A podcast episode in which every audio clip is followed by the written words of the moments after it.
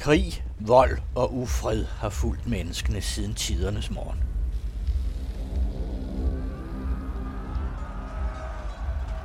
Vores forfædres blodige bedrifter blev gengivet i mundtlige fortællinger og storslåede heltesange. Fortællingerne fik nye ord, og med tiden blev de glemt. Men de gamle krigere efterlod sig spor i jorden.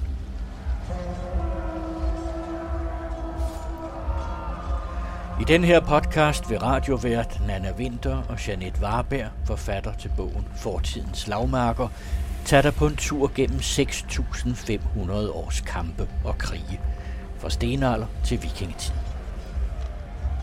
Du skal høre om voldelige kannibaler, kvindelige amazonekrigere, keltiske og germanske soldater, der bankede fjendens hoveder op på træpæle, og om vikinger, der ikke frygtede døden. Velkommen til Fortidens Slagmarker.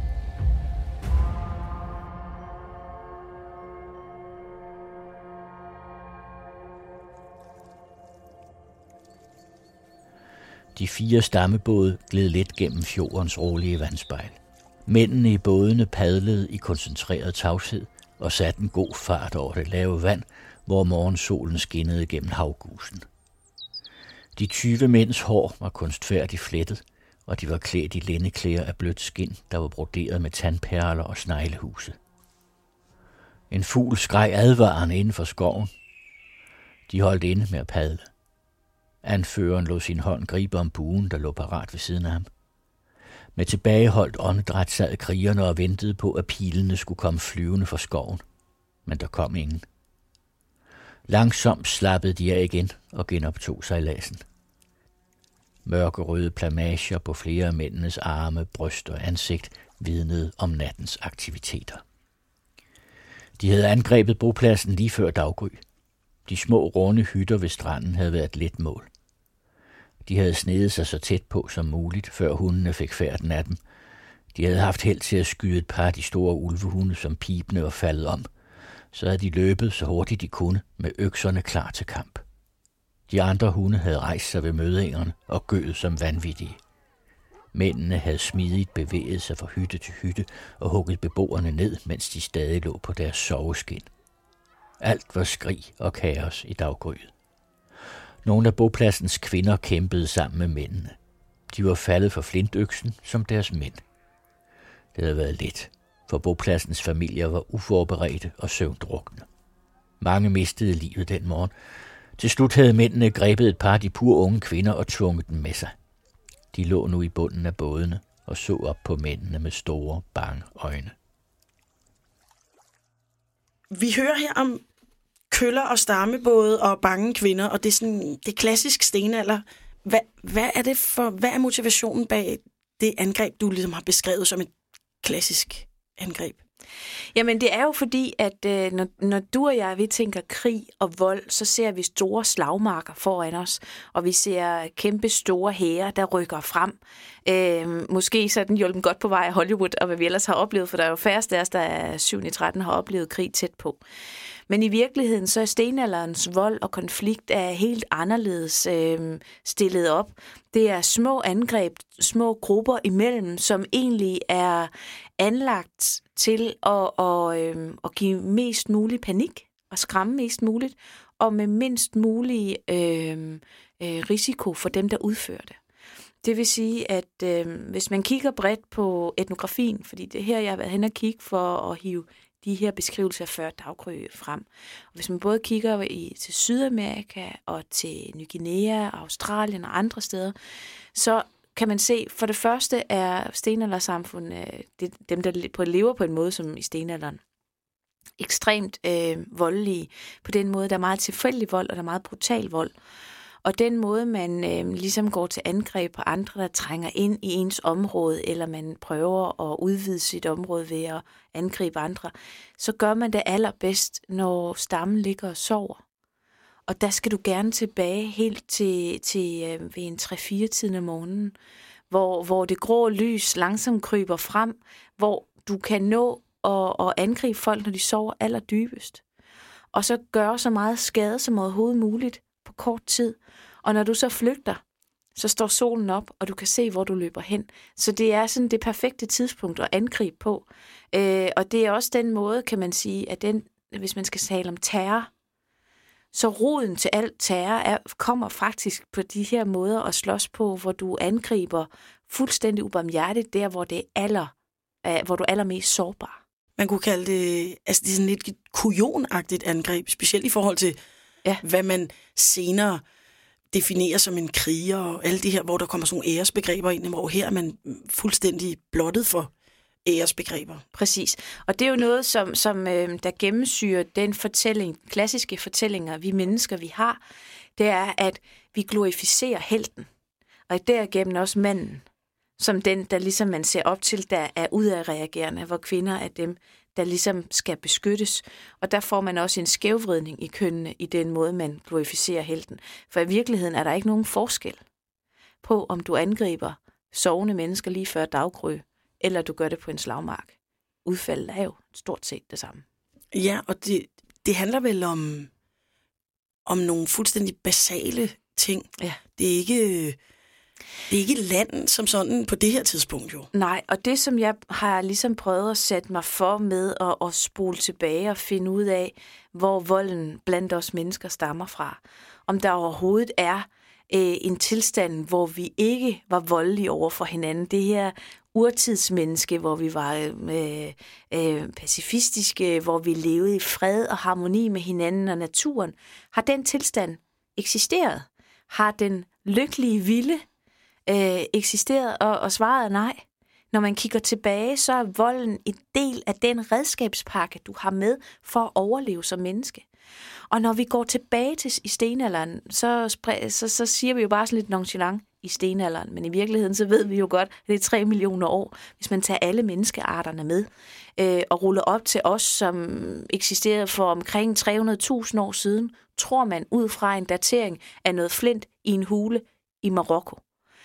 Så det er jo ikke meget at hænge det op på. Men vi er som menneskeart, der har vi hoppet fra det mellemste led i fødekæden. Det vil sige, før vi os homo sapiens, så var menneskearterne, de levede på savannen. De øh, primært øh, øh, flyttede sig ud over øh, Afrikas grænser på et tidspunkt og befolkede store dele af, af, af den kendte verden, Homo erectus, øh, hedder den, den, den art, der gjorde det. Men man var stadigvæk ikke toprovdyr. Man, man var, der var løver, tiger, huletiger, eller sabeltiger, huleløver, alt sådan noget efter dem.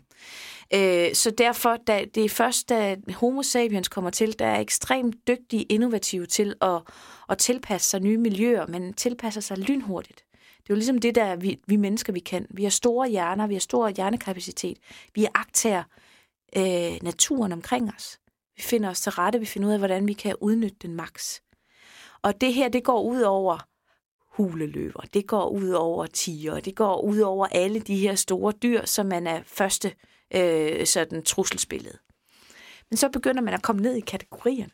Og efterhånden som mennesket vandrer ud af Afrika og begynder at befolke sig, så kæmper man imod andre menneskearter, fordi på et tidspunkt, altså man er ikke alene derude, der er flere forskellige menneskearter, man møder.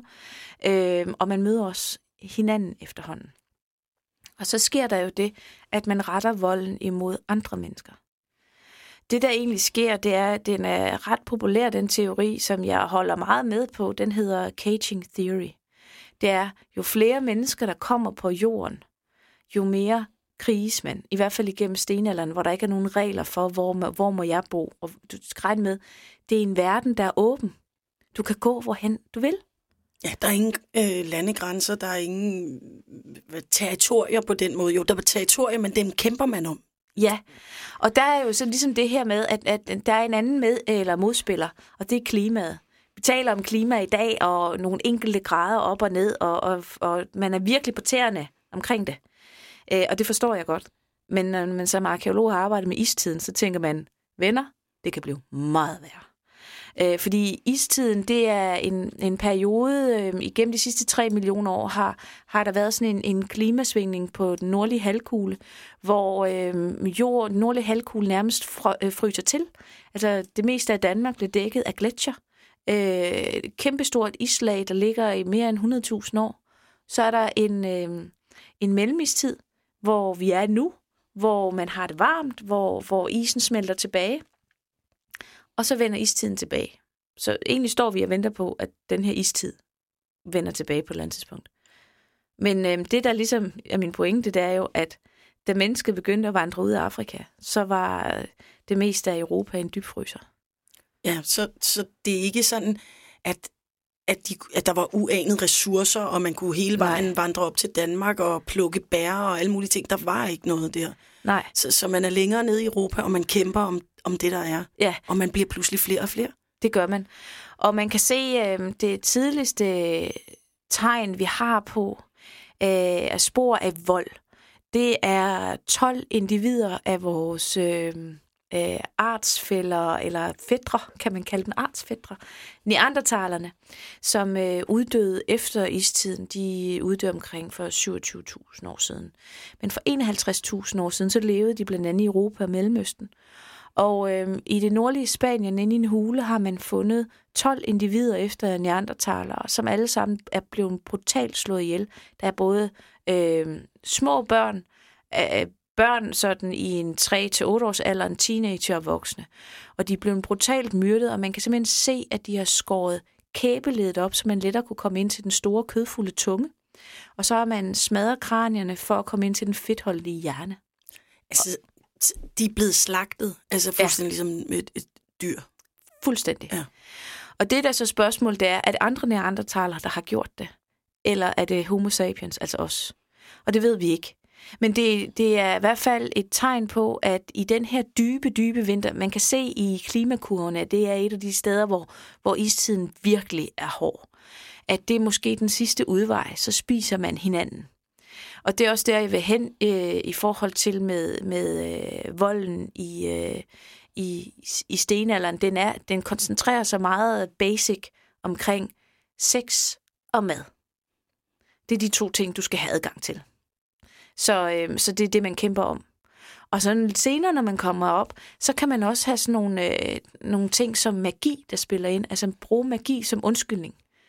Øh, det kender man måske senere fra religionskrige. Jeg har en holdning til, hvordan verden ser ud. Jeg er mange af de her øh, øh, stammer, de havde et navn, der betød i retning af, at vi er de rigtige mennesker. Alle de andre, de er ikke rigtige mennesker. De har ond magi, så derfor må vi godt slå dem ihjel. Altså, vi mennesker er jo gode til at retfærdiggøre volden. Fordi vi kan godt se, at den er forkert. Ja, fordi den rammer jo også dem selv. Altså, ja. så, så konsekvenserne af den er ikke ukendte for dem, der også udøver volden. Præcis. Så, så derfor det her med at beskylde nogen for at udøve ond magi, som man kan se, der er øh, eksempler på i etnografien, som sandsynligvis også har foregået i stenalderen, at det har været en måde at ansvarsfralægge sig den vold, man selv udøver. Ja, og det er egentlig interessant, fordi man begynder at... Man udøver volden for at få adgang til de ressourcer. Altså, de skal ikke spise den mad, vi skulle spise, eller ja. vi har ikke nok kvinder til at lave børn, vi stjæler deres kvinder. Præcis. Og så kommer der sådan et lag af, af hvad det hedder, men hvorfor? Eller, ja, det, ja. Og det er egentlig sjovt, at, det, at, at, at den del, som virker sådan helt hokus pokus, bliver sådan på en måde en del af noget helt basalt. Ja. Og, og det er jo, altså man skal forestille sig, at, øh, at mennesket igennem stenalderen, den største del, der har man været jæger og samlere. Det vil sige, at, at igen er det jægeren, der ligesom bliver puttet op i, tit på en pedestal og siger, at det er, det er en mand, han tager de store kødfulde dyr, derfor er han vigtig. Men i virkeligheden ser det ud til, at vores art i høj grad har, har klaret sig på, at man til at starte med, der stjal man simpelthen ådsler fra de store rovdyr og fik kød på den måde. Og så efterhånden, så lærte man sig at bruge spyd, og, og, men stadigvæk så 80 procent af føden kom faktisk fra indsamling af, i skove og på sletter. Der er vi helt tilbage ved udviklingen af menneske. Ja, ja. altså både og. Øh, jeg ruller lige nogle 100.000 år hurtigt her. Ja, ja, ja. Generaliserer lige. Det øh, men det, der er ligesom i det, det er, at, øh, at, at rigtig meget føde, det kommer faktisk fra organiseret indsamling. Og så jægerne, de tager så også øh, kød med hjem. Og det, man kan se, det er, at det er de øh, våben, man bruger til jagt, som man også bruger til at slå andre mennesker ihjel. Der er ikke ligesom forskel. Så, så det er jægeren, der ligesom også er kriger. Det er ikke, øh, de to ting er ikke skilt ad. Og sådan bliver det jo ved i, i 100.000 år. Altså det er jo lang, lang tid, hvor vi lever faktisk af naturen på den her måde. Indtil at, øh, at man bliver bønder, så ændrer det sig. Og man kan også se efterhånden, som isen smelter tilbage, det bliver varmere, så bliver der jo blotlagt et stort åbent areal, som er den nordeuropæiske slette, hvor man faktisk kunne gå tørskoet fra, fra Sjælland til Jylland, øh, og videre, og man skulle måske lige over nogle, nogle floder, ikke? Men, og så videre øh, over til England, fordi at så meget is stod stadigvæk op over Skandinavien og Nordamerika. Ja, det var det, det her land, som hed Dokkerland, efter, ligesom opkaldt efter Dokkerbanke, som Ja. jeg kan forstå. Det, det er mellem Jylland og, og England. Ja, Altså hele øh, noget af Nordsøen, øh, engelske kanal, hvad ved jeg, det hele det område der. Det ligger dernede. Der er et kæmpe stort land, som øh, har været... Til at starte med har man bare kunne gå. Der har været del af en slette, og så efterhånden så, så smelter det her, den her øh, is og, og skaber et helt nyt land.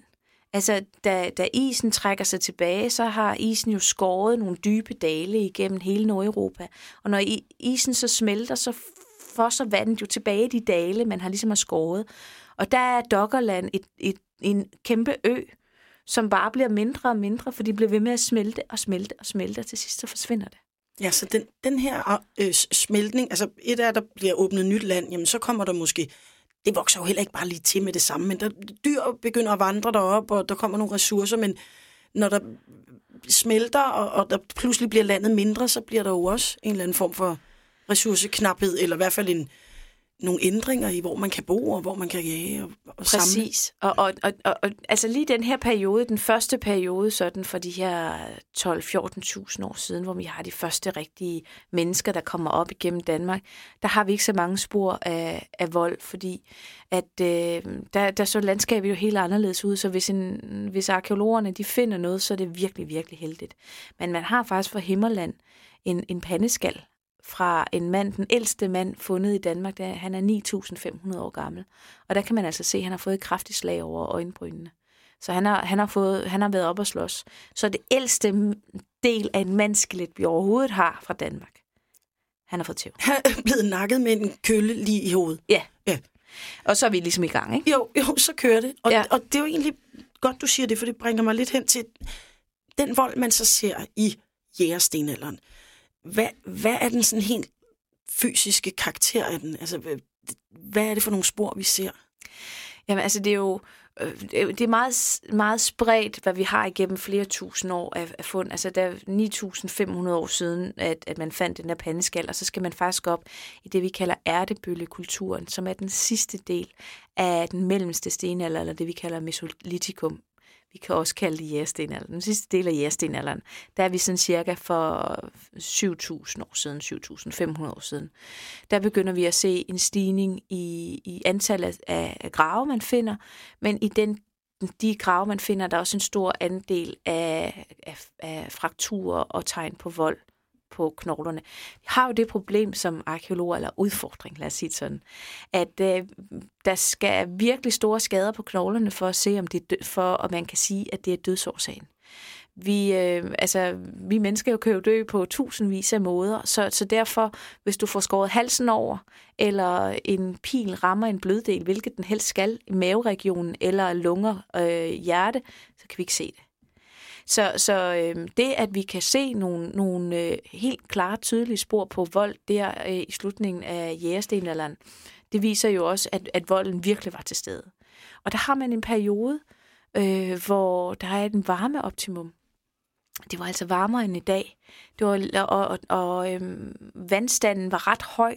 Det vil sige, at og en kæmpe stor urskov dækkede det indre af, af, af landet. Du skal forestille dig sådan nogle, nogle virkelig tykke, ufremkommelige skove øh, med, med masser af vegetation. Og den måde, du kom frem på, det var ved at sejle i din kano langs med kysten og ind af åer og floder.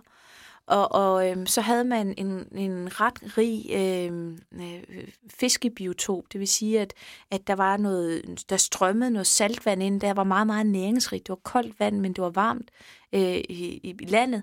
Så, så det trak store valer og andet ind i det danske farvand. Så man skal forestille sig, at, øh, at det var en tid, hvor der både var jeg tror, der kunne hjælpe med at få flamingoknogler, altså den her lyserøde fugl, og, pelikaner og fisk, som normalt kun lever nede ved Middelhavsområdet, er set. Øh, man jagede ind i skoven, men mest af alt så jagede man ude på havet. Man jagede alt lige fra øh, sådan nogle småfisk som delfi, eller små, småvaler som delfiner og marsvin, men også øh, ser det ud til, at man har drevet for eksempel øh, nord for Aarhus, der var der en fjord, der hed Lystrup Fjord. Og der har man altså lavet klap, drevet klapjagt på spækhugger at kunne hjælpe med. Så man har drevet dem ind og slagtet dem af flere omgange. Man har fundet op til, til, til næsten 20 øh, individer bare i det område. Og nede ved Lillebælt har man fundet øh, knogler fra kaskelotval. Og man lige præcis har har i sine små, altså man kan lige se dem, ikke? Små, spidt, øh, du ved, sådan udhule træstammer, og så ud og fange sig en kaskelot. Det virker ret vildt. Ja, så ja. den er nok strandet. Men, ja, men ja. i hvert fald masser af valer og andre ting.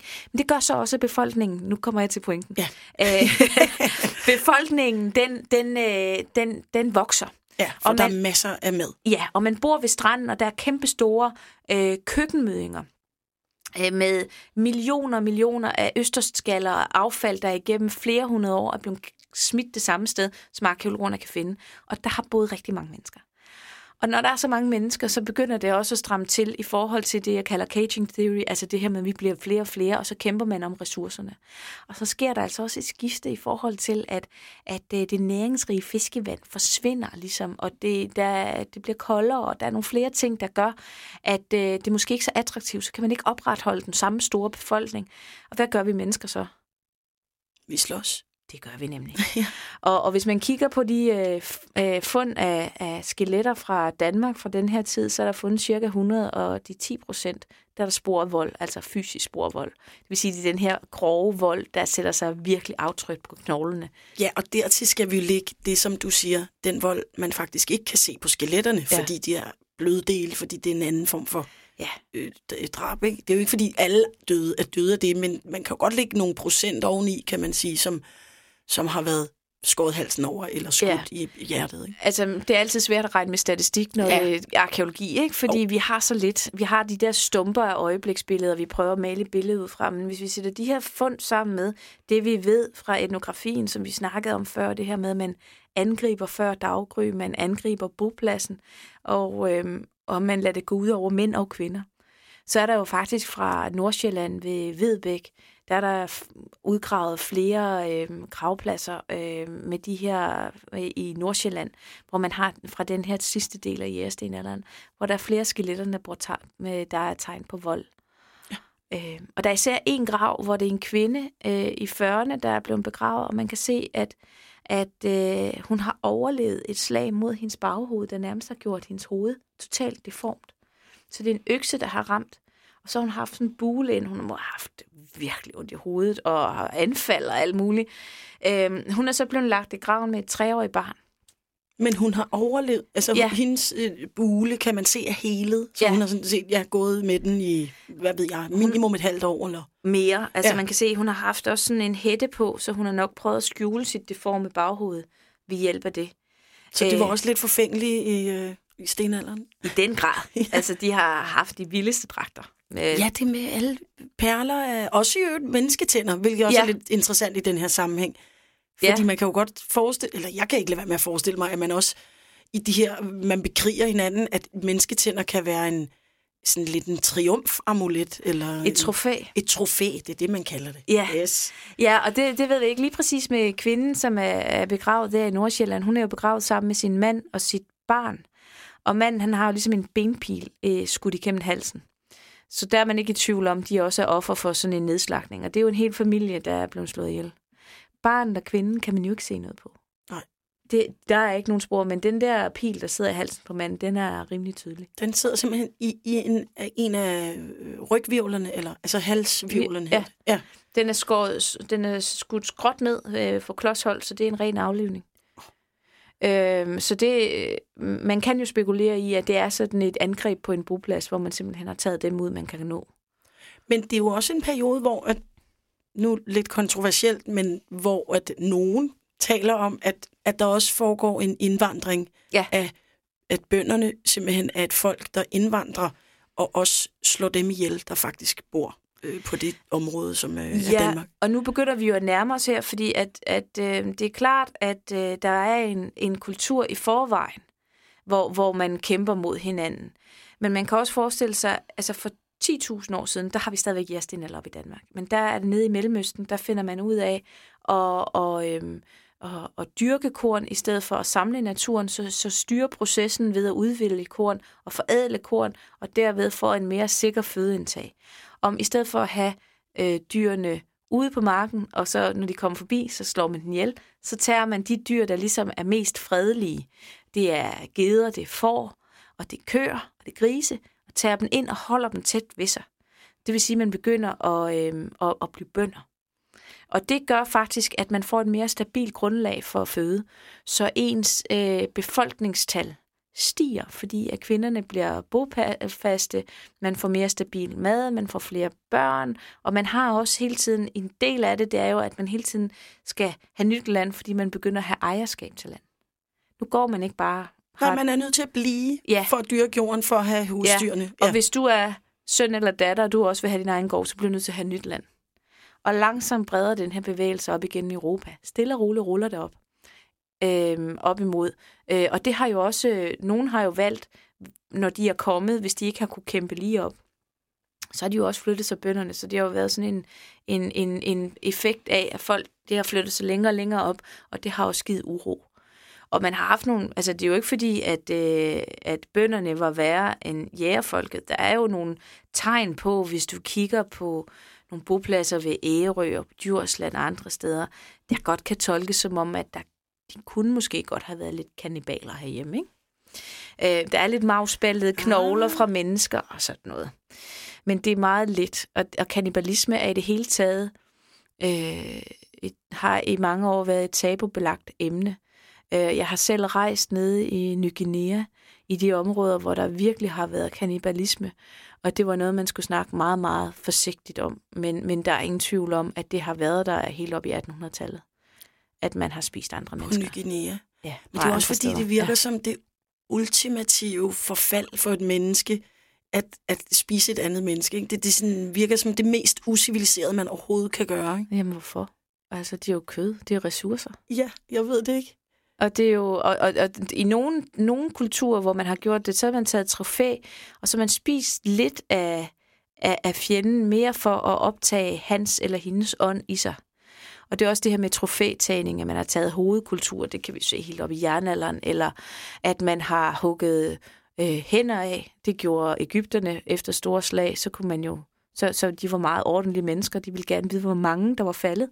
Så samlede de store baskurve med hænder sammen, og så sad der en skriver, jeg kan se det for mig, øh, med de der rådne hænder og talt.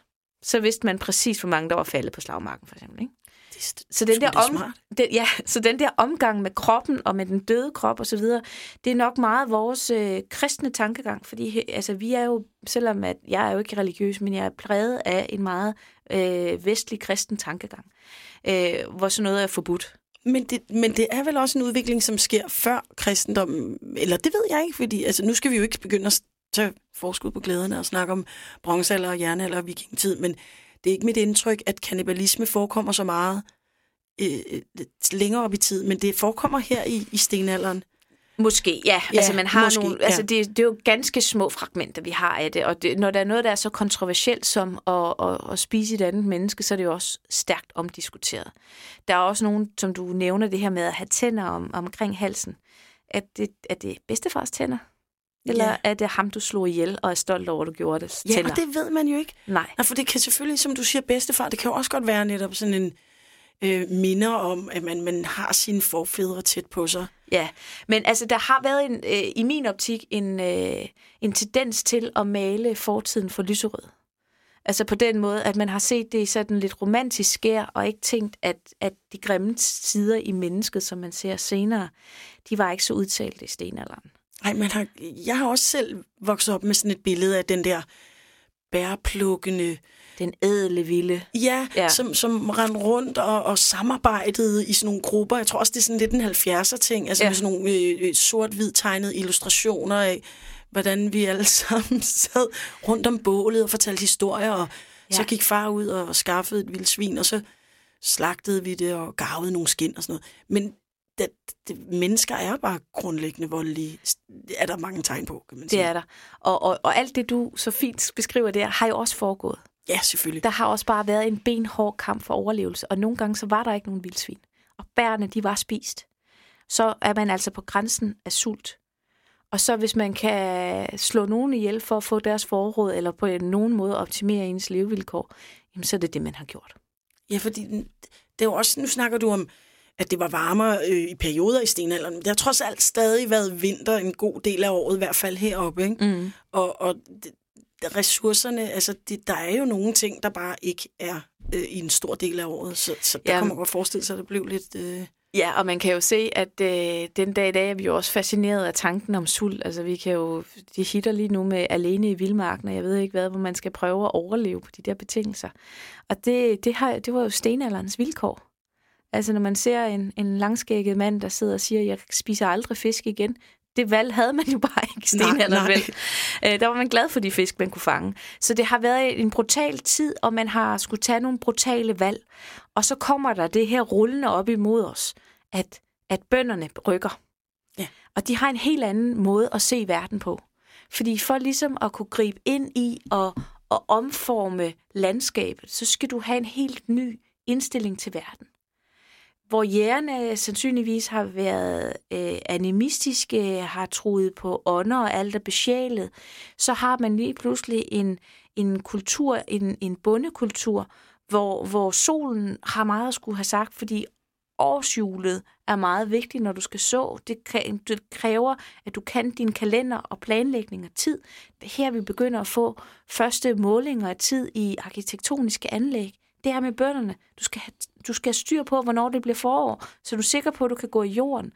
Øhm, og du begynder at rydde landet. Så det her med at sige, at øh, træerne er besjælet, og du skal passe på dem, nej, de skal, de skal fældes, de skal brændes, der skal, øh, der skal sås korn. Ja, nu er det os, der betvinger naturen. Nu er vi ikke bare en del af det. Præcis.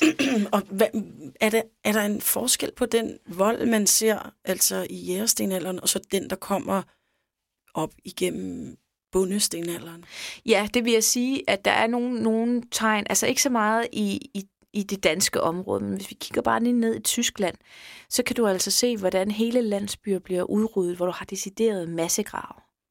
Øh, hvor hele familier er blevet begravet sammen, øh, hvor, hvor det ser ud til en overvægt af mænd, der ligger der, og det har man en idé om, at det er fordi, man slår mændene ihjel, og så tager man kvinderne. Ja, der er ingen grund til at spille ressourcerne. Præcis.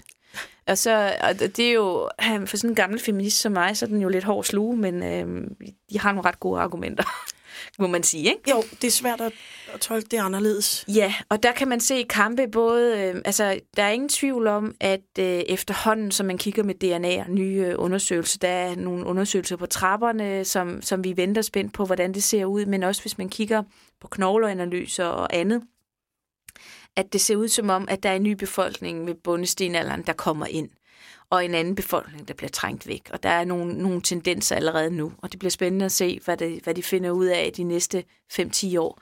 Øh, men at det simpelthen ikke er en blandingskultur, som vi har snakket om med jæger, der ligesom lærer, nå, er det sådan, man gør? Uh, oh, men putter korn ned i jorden, og så vokser det. Men at det simpelthen er nogen, der kommer med know-howet, tager jorden og fortrænger øh, de her jæger. Og der opstår der altså konflikter. Ja, og, og også altså, fortrænger og nedslagter simpelthen ja. øh, den oprindelige befolkning, eller hvad man kan kalde det. Ja, og så, så kan man sige, kan det foregå, foregået fredeligt? Det kan det nok godt, men altså, når man tænker på for eksempel, hvordan europæerne ligesom bemægtigede sig det amerikanske, de to amerikanske kontinenter, eller Australien, hvordan man behandlede aboriginals, så har jeg svært ved at tro, at det er den fredelige løsning, der kommer, øh, når vi bliver bønder. Altså at bønderne ligesom... Ja, så vil det stå fuldstændig alene i historien. Det altså, vil det som, nemlig. Ja. Og det er ligesom det, der ligesom trækker igennem hele det her med at beskrive, hvordan vold og konflikt er en del af den værktøjskasse, du har, hvis du vil overleve. Hvis det er den måde, du lever på, der skal være den fremherskende. Ja, og man har jo ikke, højst sandsynligt ikke, altså ud over det her med, vi tidligere snakkede om, at man så finder på sådan noget med, de andre har ond magi, og man retfærdiggør, men, men udover det har man jo ikke sådan måske filosofisk synes, at at, det, at, at man havde kvaler ved. Det er jo bare en naturlig del af, at jamen, vi skal jo overleve. Ja. Og, og hellere også end dem. Altså, Ja, vi er jo de sande mennesker. ja og, De er bare nogle andre, og de gør det mærkeligt, og de klæder sig mærkeligt, eller de taler et mærkeligt sprog. Et helt andet sprog end vores. Så selvfølgelig har vi ret ja, og nu er det os, der skal være her. Præcis. Og det er hele tiden den her øh, bølge af, af vold, som også er med til at, at skabe stærkere og stærkere samfund. Fordi det kan godt være, at, at, øh, at vi taler tilfældig vold er næsten det værste, fordi det kan du ikke kontrollere eller vide, hvordan. Øh, I stenalderen, i jægerstenalderen, er der rigtig meget tilfældig vold. Det er, er virkelig den stærkeste overlever, sådan som det ser ud. Men efterhånden, så kommer der jo flere regler på slagmarken. Vi får, får flere øh, måder at kæmpe på, men måske tager man også kampene væk fra bopladserne og ud på den reelle slagmark. Og det er det, der kommer til at ske fremadrettet. Og hvis man kigger på, hvor mange der egentlig er mænd, der dør af, af voldsrelaterede skader øh, i, i stenaldersamfund ud fra etnografiske observationer, så er det op til 25 procent. Ja, det er Øh, og, det er, og det er meget mere end selv det 20. århundrede, hvor du havde første og 2. verdenskrig. Gigantiske krige, der kostede mange, mange menneskeliv. millioner af... Øh, Menneskeliv. Ja, Men, men, men, men procentvis er det meget mindre. Men den tilfældige vold i stenalderen gør egentlig, at vi, vi øh, bliver mere opmærksom på den trussel, og står mere sammen og begynder at lave regler for det. Og det er jo det her, at så begynder man jo at se mere komplekse samfund opstå. Ja, undervejs. altså sådan så, at volden, den, sådan en ydre trussel, giver en højere grad af organisering. Altså simpelthen ja. det, og som så på en eller anden måde er med til at udvikle samfundet på Og- en måde. og presse os frem til det her med, at man har en eller anden form for retfærdighed.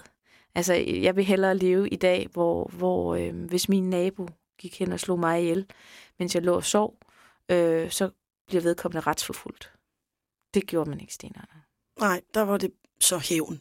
Ja. Og det er vel også nogle af de ting, altså, det, når først volden ruller, altså når først en stamme eller en øh, bonde landsby har smadret en anden, jamen så, så bliver der jo en, en, en cirkel, der starter, ikke? Jo, Øh, men der er ingen tvivl om, at jo mere vi finder ud af øh, om stenalderen, jo, jo mere forsvinder den her glansbilleillusion, som du så fint malede frem for 70'erne forestilling om, hvor i har vi det alle sammen godt, til at det var en rå verden. Og der har selvfølgelig været bølger, hvor det har været værre end andre. Øh, så, så, og det er helt sikkert der, hvor, hvor, hvor man har bundebefolkningen kommer op. Det er et af de steder, hvor der virkelig har været øh, ballader. Man kan også se ligesom, at nogle steder, der kom op igennem Jylland, der får bønderne fat, men så er der stadigvæk jære øh, folk, der bor øh, på Sjælland eller Lolland, øh, hvor man har fundet ud af, at der har der været fiskere, der har boet nede på, på Lolland som, re- og Falster, øh, mens der har været bønder i den anden del af verden, så de, ligesom, de har flyttet sig mere og mere. Ja, at, Ja. ja. Og, men, men der har været små lommer af Ja, ja, de her præcis. folk, som er, har overlevet, og som har levet på en helt anden måde, end de bønder, der er Kommer ind. Ja. Så um, alt i alt, ej, det er jo en, men, men det virker bare som om, at den bundestenalderen bliver en mindre voldelig tid, eller hvad? Det, det kan jeg ikke helt øh, forstå. Ja, men det er måske fordi, at der kommer noget mere organisering ind. Ja. Øhm, at der er mere en, en, en, en helt anden samfundsstruktur. Så det kan godt være, der er kampe udad til, men altså indenfor, der er der ligesom øh, i selve samfundet måske lidt mere fred, fordi man kan også se, at man har nogle store fælles byggeprojekter. Man laver alle de her dyser, du kan se ude i landskabet, og jættestuer. Man har haft kæmpe store sarbanlæg, hvor man, sarbanlæg, det er sådan en betegnelse for et, et, et kæmpestort areal, der er indhegnet af plankehegn hvor der er foregået særritualer, og man har begravet nogle enkelte knogler af noget og noget keramik. Altså virkelig vildt, hvad der er foregået derinde. Og vi ved ganske lidt om det, men, men det har krævet rigtig, rigtig meget at lave de der kæmpe egehegn. Ja, ja, ligesom ja, sådan nogle indregnet. fælles projekter. Ja, hvor man ligesom øh, dyrker fællesskabet og fællesskabsfølelsen. Og der, der har garanteret også været kampe der, men der har været, det har været på en anden måde. Det har ikke været de der små klaner, der har kæmpet mod hinanden. Nu har man ligesom været større øh, befolkningsgrupper, og man har kunnet samles om noget fælles. Dyrke sin religion, forfædrenes religion, solen, hvad det nu har været, man har, har dyrket. Og det har, det har måske, måske på en måde bremset lidt den der tilfældige vold. Ja. Men de store krige rullede stadigvæk. Du har lyttet til Fortidens Slagmarker. En podcast produceret af Gyldendal. Husk, at du kan finde flere blodige historier i Jeanette Warbergs bog Fortidens Slagmarker. Tak fordi du lyttede med.